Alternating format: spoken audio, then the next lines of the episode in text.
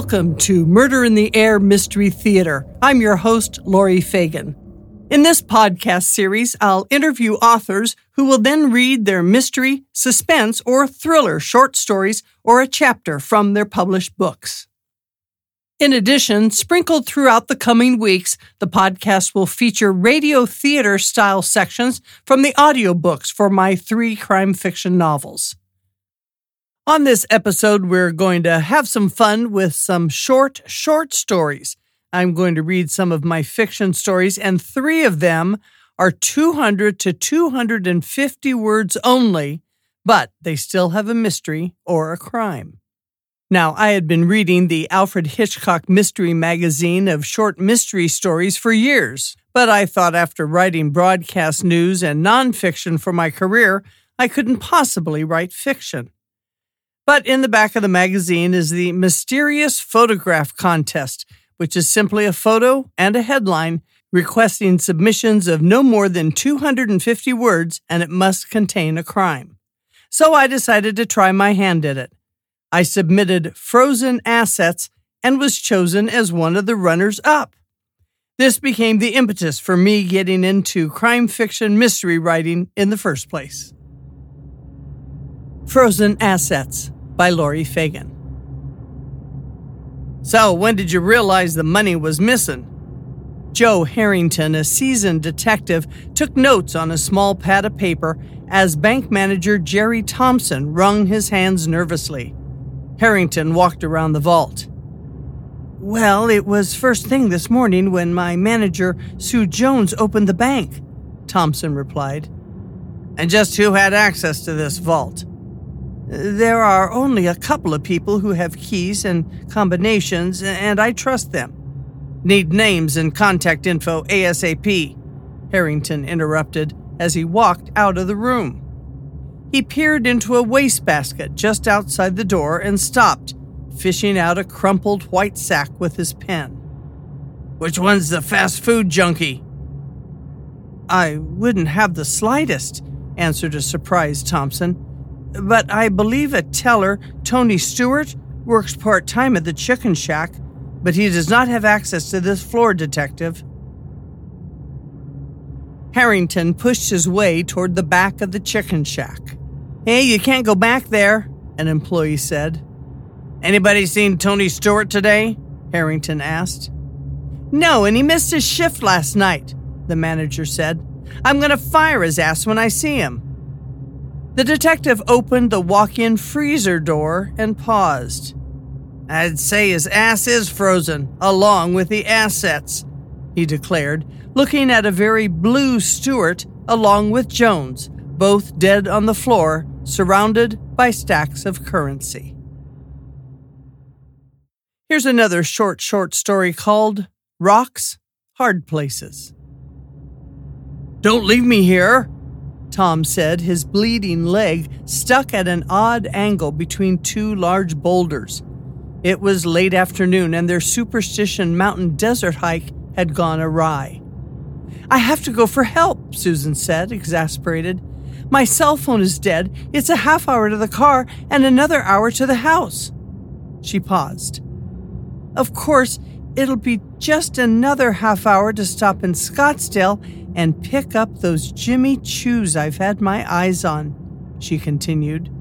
By then it'll be dark and. What? Wait, you mean. Are you saying when you slipped and knocked me down here, you, you, you did that on purpose? asked Tom in disbelief. Let's face it, Tom, you're literally between a rock and a hard place. I've tried to tell you many times that we're over, but you just don't listen. You bit, Tom started angrily. Seriously? One more time. I really hate hiking. And for the very last time, you're not going to smack me around anymore, Tom. Susan calmly started to walk away. No! Tom screamed. Susan turned around and looked at him coolly. Night, night. Don't let the scary desert critters bite.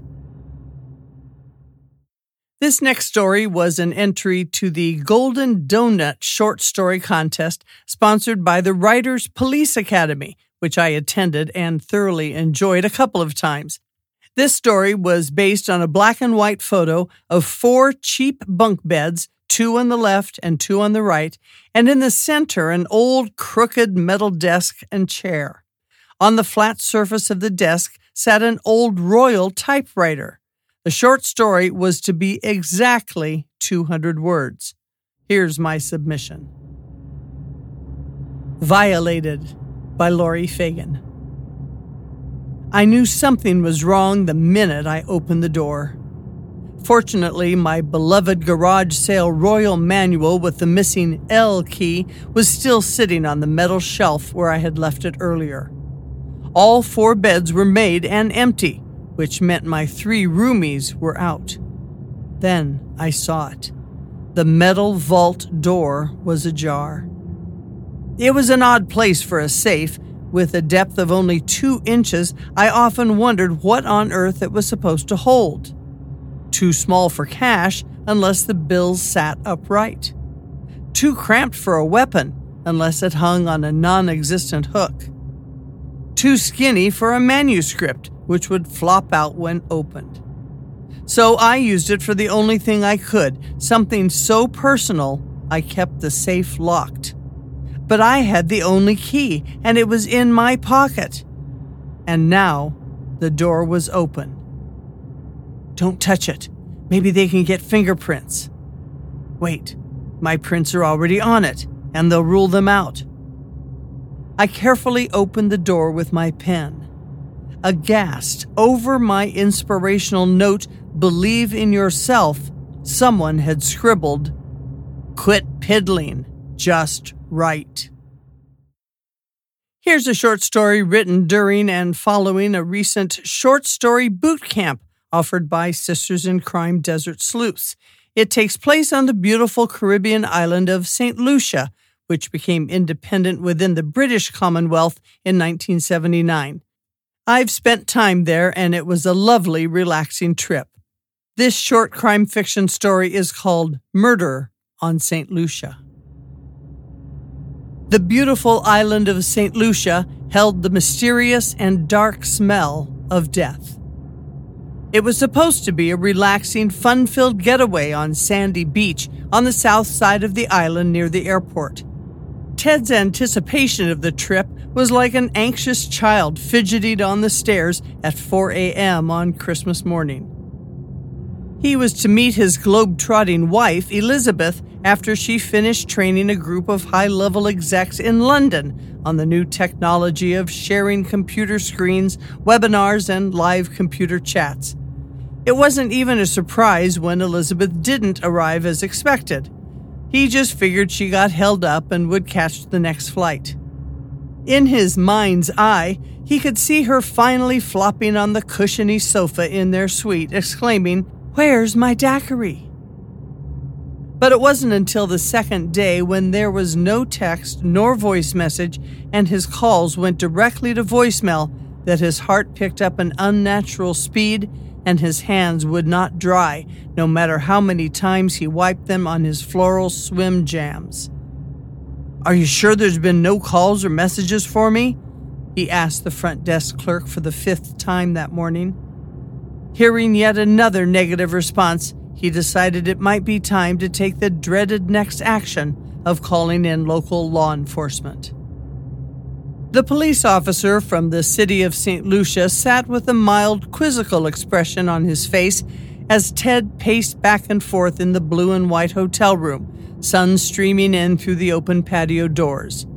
Detective Jean Artista, as he introduced himself, had the eternal tan of an island born native, with dark wavy hair shining with a pomade of some kind. The 80 degree plus temperatures called for neat, knee length shorts, short sleeve shirts, and a long billed hat for the police force on the normally peaceful and calm island of love. Is there a chance you might have missed your wife's call? Artista's pen sat poised over a small pad of paper. Sometimes the internet service is not so good here. No, I can't imagine how I would. I've checked emails, texts, voicemail, even called our next door neighbor who's watching our place to see if she had heard anything from her. Nothing. It's impossible, unless. Unless what, monsieur? The unthinkable happened. Somehow, something terrible has happened to her. But it is clear from the video airport authorities provided that she landed at the St. Lucia airport as scheduled. The detective's tone was clearly accusatory and condescending at the same time. Then something or someone intercepted her and kidnapped her or something. But why? The officer put his pen on the table. How is your marriage, monsieur? Were you and your wife having uh, problems? What? No, I love my wife. I just don't understand why she's not here with me. The officer stood, putting on his hat. My apologies, sir, but you may want to consider that perhaps she does not wish to be here with you. We will keep you apprised if anything changes. Let us know if you hear from your wife. It was two more agonizing days of waiting, hoping, even praying, something Ted hadn't done in years, when he got a knock on his hotel door. The St. Lucia police detective stood, turning his hat around and around in his hands. We have some news, he said quietly. What? Tell me, have you found her? Ted hadn't bothered to shave, so a scraggly stubble covered his face, his eyes dark from lack of sleep. Yes, we have. I would like you to come to police headquarters with me. Wait, is she okay? No, sir. I am very sorry to say she is not. She is dead. Ted took a step back, grabbing the doorframe to hold himself up. No. What? How? Please, come with me and your questions will be answered. Ted sat at the plain metal table, his head shaking back and forth in his hands. Oh, Elizabeth, Elizabeth, he sobbed. This video was not discovered until after we last spoke, a somber detective Artista said. Your wife got into the taxicab of an independent driver who is now in custody. We found her body at. No, I don't want to hear. My poor Elizabeth. Ted's face was glistening with tears. I am very sorry, monsieur. We will make arrangements to have her body flown wherever you prefer. Is there anything else we can do? Just make sure that guy fries for what he's done. Ted's eyes flashed with a deep and terrifying anger. He stood quickly, wiping his eyes, and stormed out of the room. The pale blue water on the Zero Edge Hotel pool at Pigeon Island Beach on the north side of St. Lucia shimmered in the glorious sunlight. Ted, stretched out on a chaise lounge, reached over to take the hand of a long legged, tanned, blonde woman relaxing next to him. Having a good time, honey? His bright smile from a cleanly shaved face belied the anguish of the past few days. Absolutely, the woman said. A cell phone sitting on a small table rang with a digital flute tone. Ted picked it up, pressed the answer button, and said, Hello? Ah, Mr. Anderson. Detective Artista said brightly. I see you are still enjoying our beautiful island. Well, my flight wasn't scheduled to leave for a few more days, so that is good news, my friend, because we have some unfinished business. And what would that be? You've got your killer. Do we? Mr. Ted Anderson, you are under arrest for the murder of your wife. My associate should be there to accompany you back to police headquarters. Four police officers close in around Ted's chair, one with a weapon drawn. What? Wait! Now I believe we have our killer and the one who hired the taxi driver to pick up your wife and dispose of her. See you at the police station, Mr. Anderson. The end.